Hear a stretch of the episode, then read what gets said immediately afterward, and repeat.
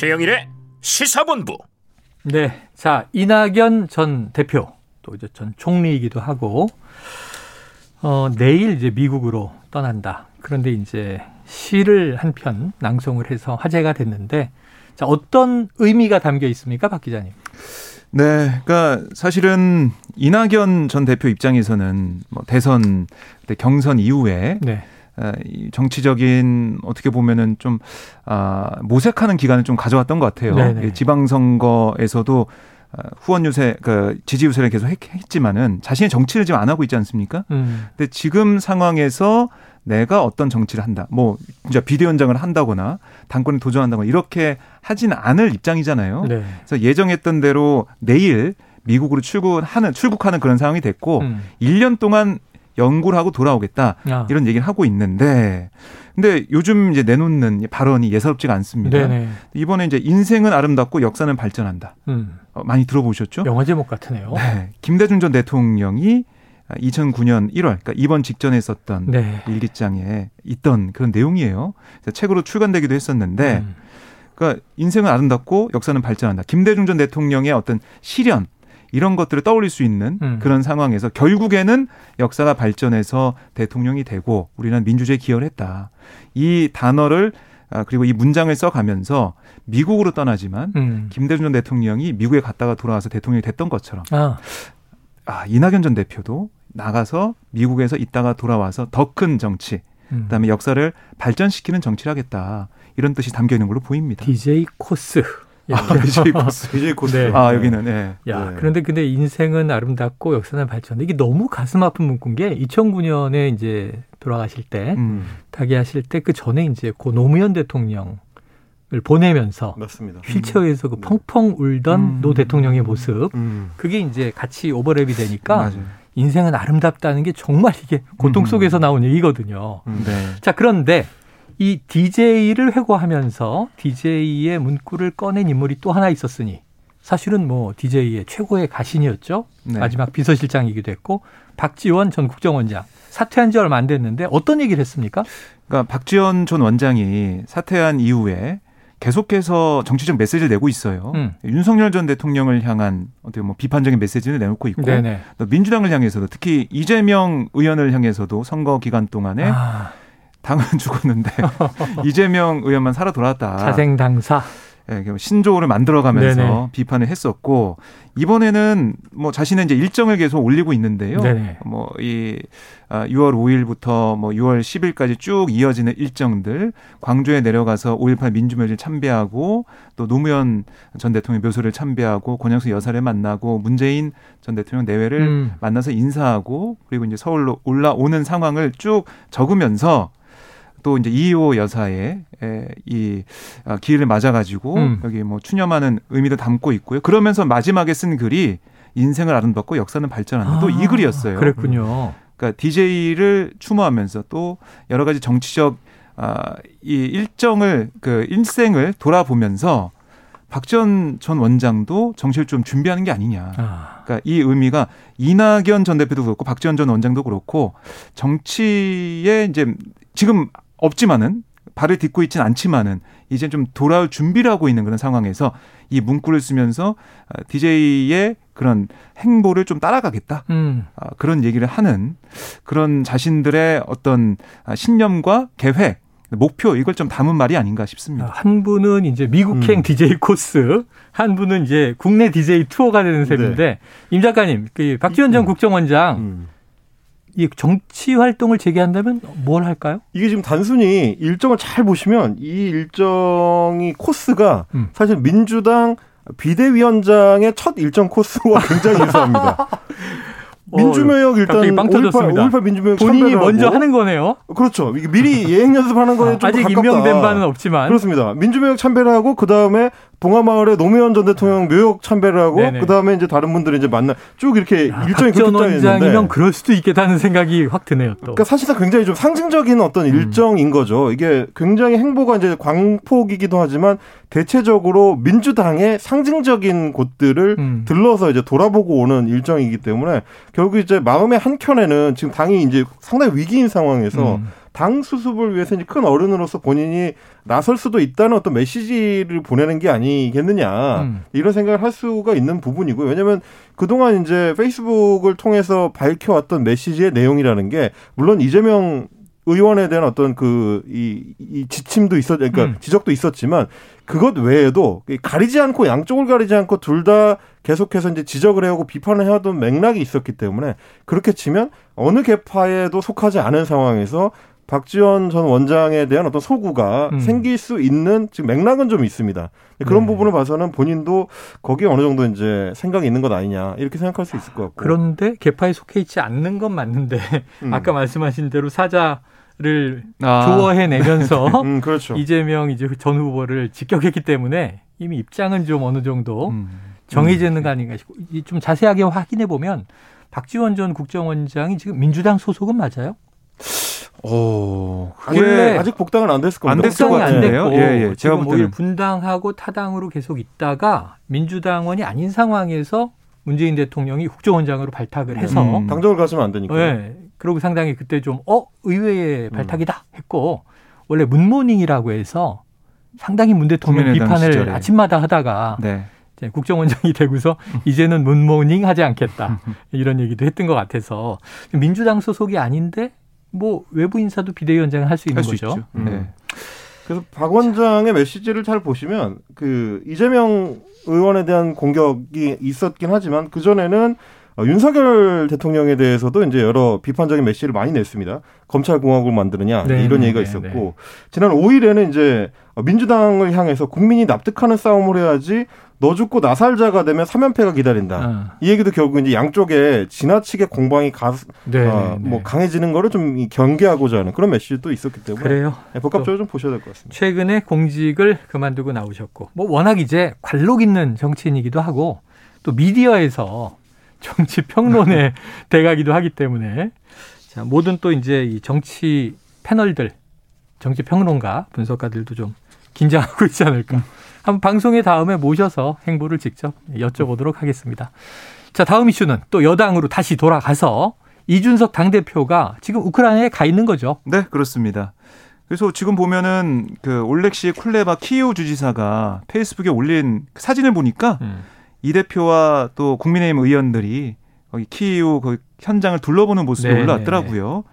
그래서 이 엔조 관계자들과 만나서 피난민 지원 방안도 그저께 이제 논의를 했고요.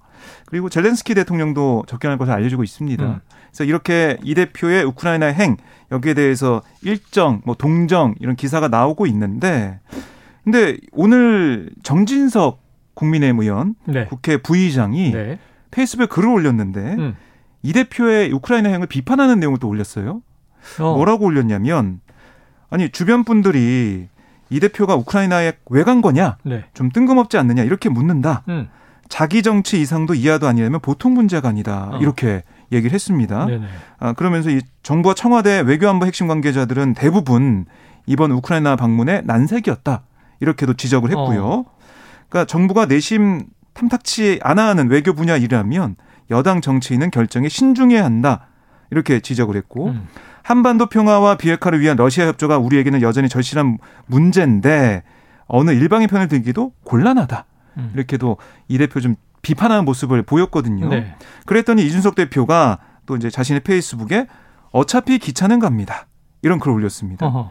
그러니까 개가 짖어도 기차는 간다. 아. 김영삼 전 대통령 언록에서 나온 느낌이 드는데 앞에를 왜 또 굳이 붙이세요? 없었는데. 예. 그리고 이 페이스북에 또 이제 과거 정진석 의원이 우리 국회가 우크라이나가 평화를 되찾을 수 있도록 적극 나서야 한다라고 음. 썼던 글을 공유하기도 했어요. 네. 그러니까 이게 이 대표가 우크라이나에 있으면서도 정진석 어, 국회 부의장의 비판에 대해서 어. 다시 또 받아치는 모양새. 임 작가님, 이 어느 쪽에 명분이 있는 거예요? 음. 내부에서 여기는 승리도 많이 했고 내부에서 네. 싸울 일 없는데. 네.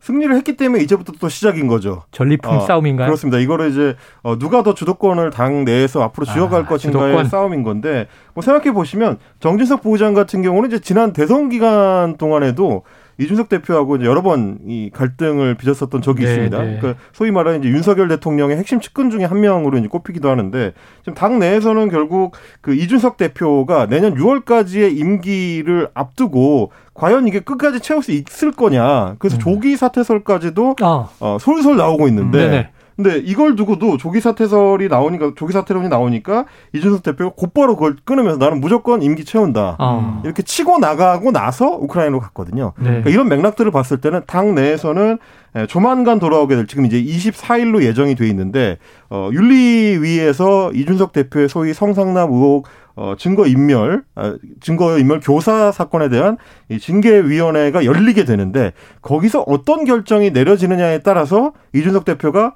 끝까지 대표직을 수행할 수 있느냐 아니냐도 이제 결정이 될 거고 음. 정치적 의미도 굉장히 달라지게 될 겁니다. 근데 지금 당내 분위기를 보니까 이미 24일 이전에 대충 결론을 내고 싶어하는 분들이 있어요. 음. 그래서 이준석 대표한테 어떤 그 끝까지 갈 수 없을지도 모른다라는 뉘앙스를 음. 좀 풍기고 싶어하는 분들이 있는데 그 맥락에서 보면 이준석 대표가 우크라이나에 가게 된 것도 결국 당 내에서 혹은 당 안팎으로 본인의 어떤 존재감을 부각시키기 위한 목적이 있지 않느냐. 음. 정진석 부의장이 얘기한 맥락도 연결이 될수 있는 게 이준석 대표가 가기 전에 네. 일종의 대통령 특사 자격으로 어. 가고 싶어 했거든요. 신설을 요청했다는 음. 이제 진실 공방이 있었죠. 있었죠. 근데 이제 그게 결국은 성립이 안 됐고, 네. 그러니까 여당 대표가 우크라이나 가서 젤렌스키 대통령을 만나는 일정이 있는데도 불구하고 네. 우리 정부나 혹은 대통령이 별다른 메시지가 없다. 네. 이것도 좀 주의 깊게 봐야 될 포인트일 것 같습니다. 뉴스를 잘 보시면요.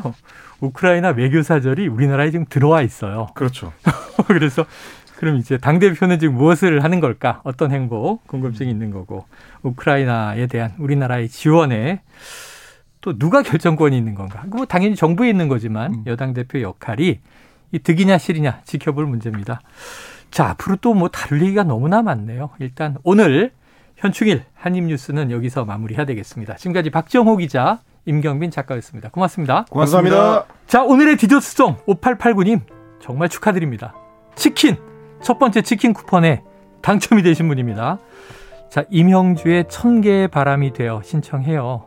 이게 이제 세월호 때 만들어진 노래긴 합니다만 현충일의 의미를 되새기며 듣고 싶네요. 순국 선열 당신들이 있어 오늘이 있고 우리가 있음을 기억합니다. 치킨 쿠폰 첫 번째로 나가고요. 저는 2부로 돌아옵니다.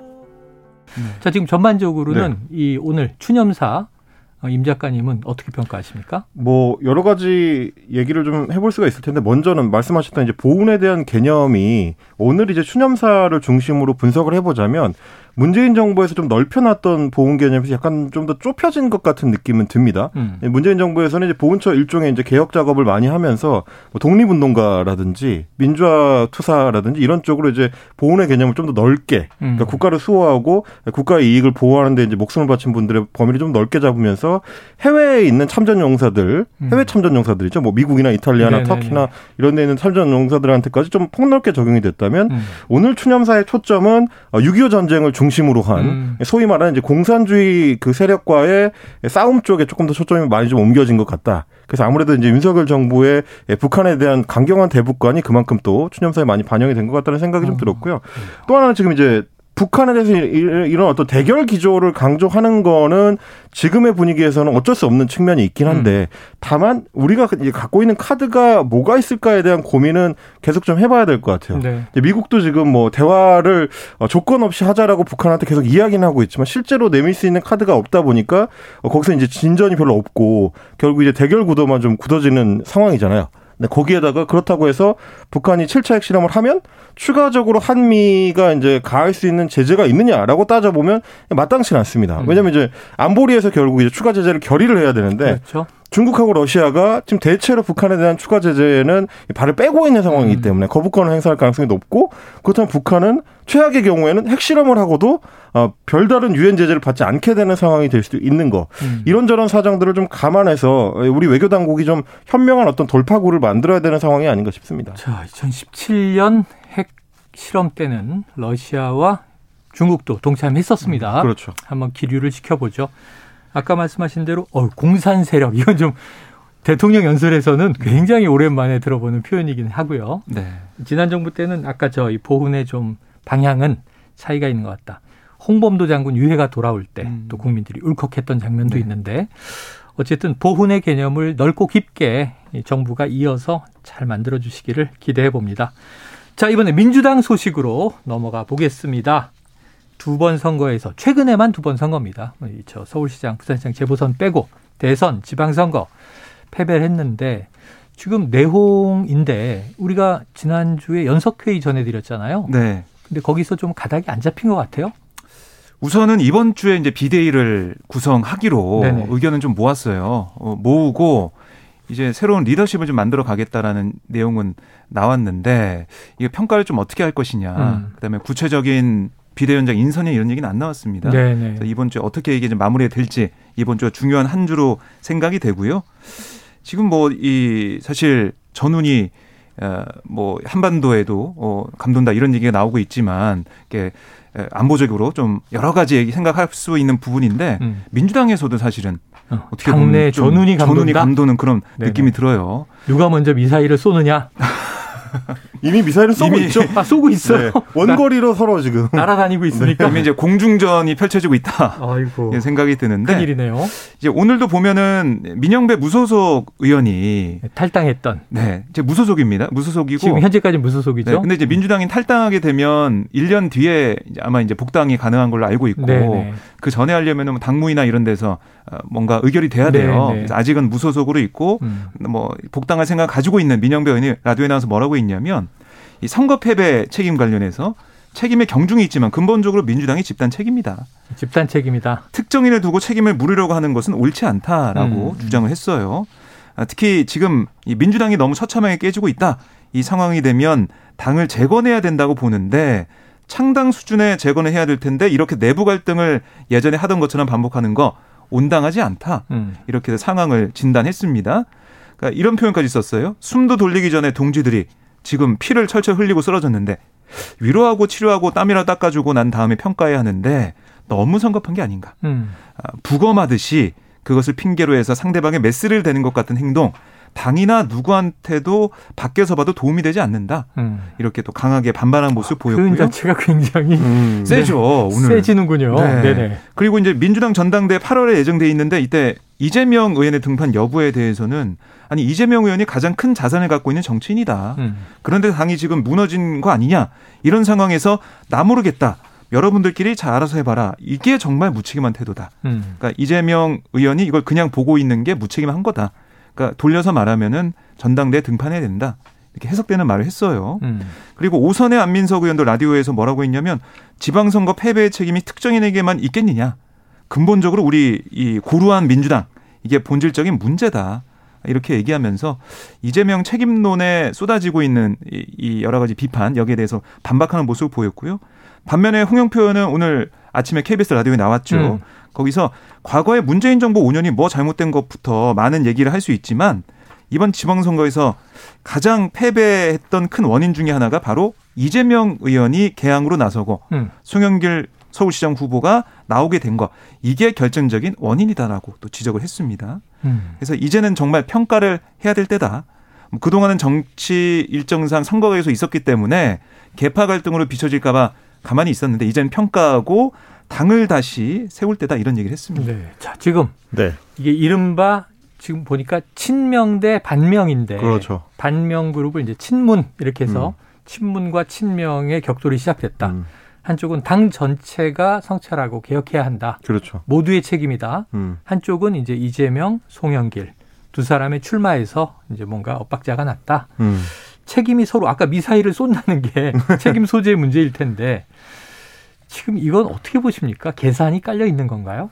어, 물론 계산이 깔린 거고요. 아, 그래요? 뭐, 사실은 이제 6일 지방선거가 끝나고 나자마자 6월 2일부터 소위 이제 범친문계라고 하죠. 이제 6월 2일 아니고요. 네. 6월 1일 개표할 때부터 밤부터. 제가 보니까 그렇죠. 민주당 네. 의원들이 나와서 민주당에 대한 강한 비판을 시작하더라고요. 그 사실 이게 이제 뭐랑 계속 맞물려서 있는 거냐면 3월에 대선이 있었고 음. 6월에 지방선거가 있었는데 8월에 민주당 전당대회가 있기 때문에 뭐 민주당 내부적으로 보면 계속 큰 선거들이 연달아 있는 거거든요. 네. 그러다 보니까 이제 곧 있을 그 전당대회에서 당 대표를 누가 할 것이냐를 둘러싼 싸움이 음. 사실은 지방선거 끝나자마자 이제 시작이 된 거고 네. 아, 넓게 보면 이제 뭐 친문계라고 이제 봅니다만은 그 세부적으로 보면 소위 말하는 SK계 그러니까 정세균 전 국회 의장 계열이고 네네. 또 나머지 하나는 이제 이 이낙연계 음. 이렇게 이제 두 개가 이제 뭉쳐져 있는 상태인 건데 일종 연합전선은 짭니다. 친목 모임은 해체한다 그랬잖아요. 그렇죠. 근데 뭐 음. 사실 그게 그게 이제 아, 말로만 해체요 친목 모임이라는 게 SK계나 이낙연계는 네. 워낙에 교류를 해온 역사가 또 길기 때문에 왜 낙연계는 한글로 해주고 정세균계는 네. 또 영어로 하는 거예요? 통일해 아, 주세요. 이게 어 N, NY로 하면. 약간 이 뉴욕 약간 그 느낌이 있어가지고 SK는 기업 이름이잖아요. 그렇죠. 네. 어. 어, 제가 이런 걸 해도 다 걸려. 제가 이런 걸로 혼날 줄은 몰랐는데 아, 예. 아무튼 네. 혼내다뇨. 어. 일개 방송팀장이 어떻게 이 위대한 패널을 혼냅니까? 아무튼 요, 통일해 달라. 그 친문계 입장에서 봤을 때는 네네. 최대한 지방선거 전에 소위 말하는 선거 평가를 하고 싶어 합니다. 네. 왜 그러냐면 이 선거 평가라는 게 지방선거하고 대선밖에 없는 건데 지방선거하고 대선에서 중심을 형성했던 게 이재명 후보 라는 거는 그 당시 후보라는 거는 이제 부정할 수가 없는 거라서 네네. 선거 평가는 곧 이재명 후보에 대한 비토 정서를 음. 높이는 것이 될 수밖에 없다. 네. 왜냐면 이제 친문계를 이제 이재명계에서 이제 비판하고 싶으면 결국 문재인 정부의 성과까지 이제 끌어당겨서 음. 비판을 해야 되는 건데 그렇게 되면 이재명계 입장에 상당히 부담스럽거든요. 네. 문재인 전 대통령까지도 이제 비판해야 될 상황이 올 수 있어서 아. 그렇게까지 가기는 어렵다라고 하는 거라서 아, 전 SNS에서 봤어요. 음. 민주당 지지층 일부가 이미 있죠. 문재인 대통령 네. 비판을 시작했더라고요. 근데 이제 그렇게 되면 이재명계 입장에서는 당권 경쟁에서 딱히 이제 유리하지 않을 거라는 계산이 하나 깔려 있는 거고 그래서 이제 이재명계 입장에서는 평가는 나중에 하자. 혹은 넓게 우리 모두 잘못이다. 네. 이렇게 해버리면 이제 특정인한테 이제 쏠리지 않게 되니까 음. 결국 이게 이제 전당대회를 둘러싼 네. 내용이다라고 봐야 되는 것 같습니다. 자 내용인데 제일 중요한 건 이제 개혁의 방향인데 그 키 우리가 선장이라고 흔히 비유를 하죠. 자 박 기자님 그러면 네. 비대위원장 누굽니까? 비대위원장이요? 네 발표해 주시죠. 발표할까요? 네 해도 되나요? 김종인 전 위원장. 빰빠라바 네, 누군가요? 아 지금 여러 이름은 지금 계속 나오고 있어요. 아, 그래요. 그러니까 이번에 지난주에 있었던 민주당 의총에서도 긴급 의총에서도 뭐 문희상 전 의장이나 예전에 한번 했죠 비대위원장을 유인태 네네네. 전 총장이나 원로급 네 원로급 의원들 또 오면 김부겸 전 총리 얘기도 나왔어요 네네. 그만큼 당의 상황을 잘 아는 사람들이 와야 되는 거 아니냐 음. 이런 얘기가 좀 있었고 근데 또 오늘 안민석 의원의 얘기를 들어보니까 강금실 전 법무장관을 또 추천하더라고요. 어. 그러니까 이게 사실 윤호중 박지원 공동비대위원장 그 체제가 들어서기 전에도 강금실 전 장관이 총대를 맬 의사가 있었다 이런 얘기까지 하더라고요. 음. 그러니까 그만큼 강금실 전 장관의 의지가 있다 그리고 추천한다 이런 얘기가 또 일각에서 나오고 있는 거고. 음. 그러니까 민주당을 좀 잘 알거나 아니 민주당에서 선거에 출마해 왔거나 그런 좀 중량감 있는 인사들 얘기 좀 나오고 있는데 일각에서는 아니 너무 민주당을 잘 아는 그런 인사가 오히려 잘못된 결정하는 거 아니냐 이런 네네네. 얘기도 나오고 있어요. 네. 왜냐하면 오랫동안 정치를 했기 때문에 양 개파 입장에서는 입김에 좀 네. 약할 수가 있기 때문에 또 다친 소관계들이 있잖아요. 그래서 그걸 어떻게 할 거냐. 물론 이제 문희상 전 의장은 건강 문제로 또 유인태 전 총장도 여러 가지 사정상 음. 난못 받겠다 이렇게 얘기하고 있긴 하지만 당과 관련 있는 원로급 인사가 오게 된다면은 혁신에 어려운 게 아니냐. 음. 오히려 더 당이 내용에 빠지는 가 이런 얘기도 있어요. 네네. 그래서 당을 잘 이제 친소한 게 없는 사람이 좀 와서 해야 되는 거 아니냐 이런 얘기 나오고, 나오고 있기 때문에 이 비대위원장이 누가 되느냐 여기서부터 지금 매듭이 잘 안 풀리고 있다 이렇게 음. 보시면 되겠습니다. 결국 자, 이제 예. 해설을 해드리자면 이런 겁니다. 뭐 두 달 남았거든요. 음. 전당대회까지 이제 두 달 남은 비대위라는 거는 원래 같으면 실질적인 권한이 거의 없는 관리형 비대위입니다. 그러니까 전당대회를 이제 준비하고 세팅하고 뭐 대강의 룰을 확정하고 이런 정도의 일만 하도록 돼 있는데 네. 소위 말하는 뭐 이재명 반 이재명계 음. 쪽 입장에서 봤을 때는 그 두 달 동안에 어 최대한의 타격을 이재명 어, 의원한테 입힐 필요가 있다라고 아. 판단하기 때문에 사실은 이제 소위 혁신 비대위라는 명칭을 달고 싶어 하는 거거든요. 반명계에서는 그렇습니다. 혁신을 하려면 이전에 뭘 잘못했는지를 평가를 해야 되기 때문에 네. 또 평가를 하게 되면 아까 말씀하신 대로 마찬가지로 이재명 의원에 대한 이제 논박이 거기에 이제 포함이 네, 되게 되는 네, 네. 거죠. 그러니까 이제 굉장히 좀 강한 비대위가 되는 건데 강한 비대위가 되려면 중량급의 인사 예를 들면 음. 지금 이제 얘기가 나오는 게 이제 박지원 어, 전 국정원장이라든지 국정원장. 음. 뭐 지금 말씀하셨던 것처럼 이제 유인태 전 국회 사무총장처럼 중량급의 원로급 인사가 들어와야 음. 비대위가 좀 힘을 받아서 소위 이제 대선과 어, 지방선거에 대한 평가가 들어갈 수 있다. 음. 이런 계산을 깔고 있는 건데 반면에 뭐 안민석 의원처럼 이재명계 입장에서 봤을 때는 지금 비대위는 관리형 비대위로 음. 별다른 실권이 없어야 하기 때문에 사실 음. 그래서 당내에서 소위 그립을 강하게 쥐기 어려운 사람들. 네. 강금실 전 장관이 얘기가 나오는 것도 사실 그런 맥락에서 볼 수 있는 겁니다. 이게 이 싸움이 워낙에 이제 치열하다 보니까 네. 이번 주 안에 과연 비대위를 어떻게 구성할지를 합의할 수 있을까. 이게 지금 의문이 드는 거죠. 알겠습니다. 이게 행사만 준비해라. 네, 다른 내부의 지금 노선에는 개입하지 마라. 음. 그럼 제일 좋은 분은 박주선 전 위원장이에요. 취임식 아. 행사 준비를 최근에 담당하셨던 국민의힘 당직인데요. 행사를 아, 딱 네. 이제 두 달 동안 아, 준비하는데 전문성이 강조가 됐고요. 비대위원장 하니까 자꾸 저는 김종인 전 위원장이 너무 비대위원장 직함에 아, 올해 이름이 이렇게 달라붙어 있어서. 그렇죠. 알겠습니다. 자, 누가 비대위원장이 되느냐. 여기도 지금 개파의 이해관계가 달려 있다. 정리하고요. 지금 휴일이긴 합니다만 아마 이제 추념식 끝나고 또 좀 붐비는 지역도 있을 것 같습니다. 12시 41분을 향해 가고 있는데 점심시간 교통 상황을 알아보고 오죠. 교통정보센터에 유하영 리포터 나와주세요.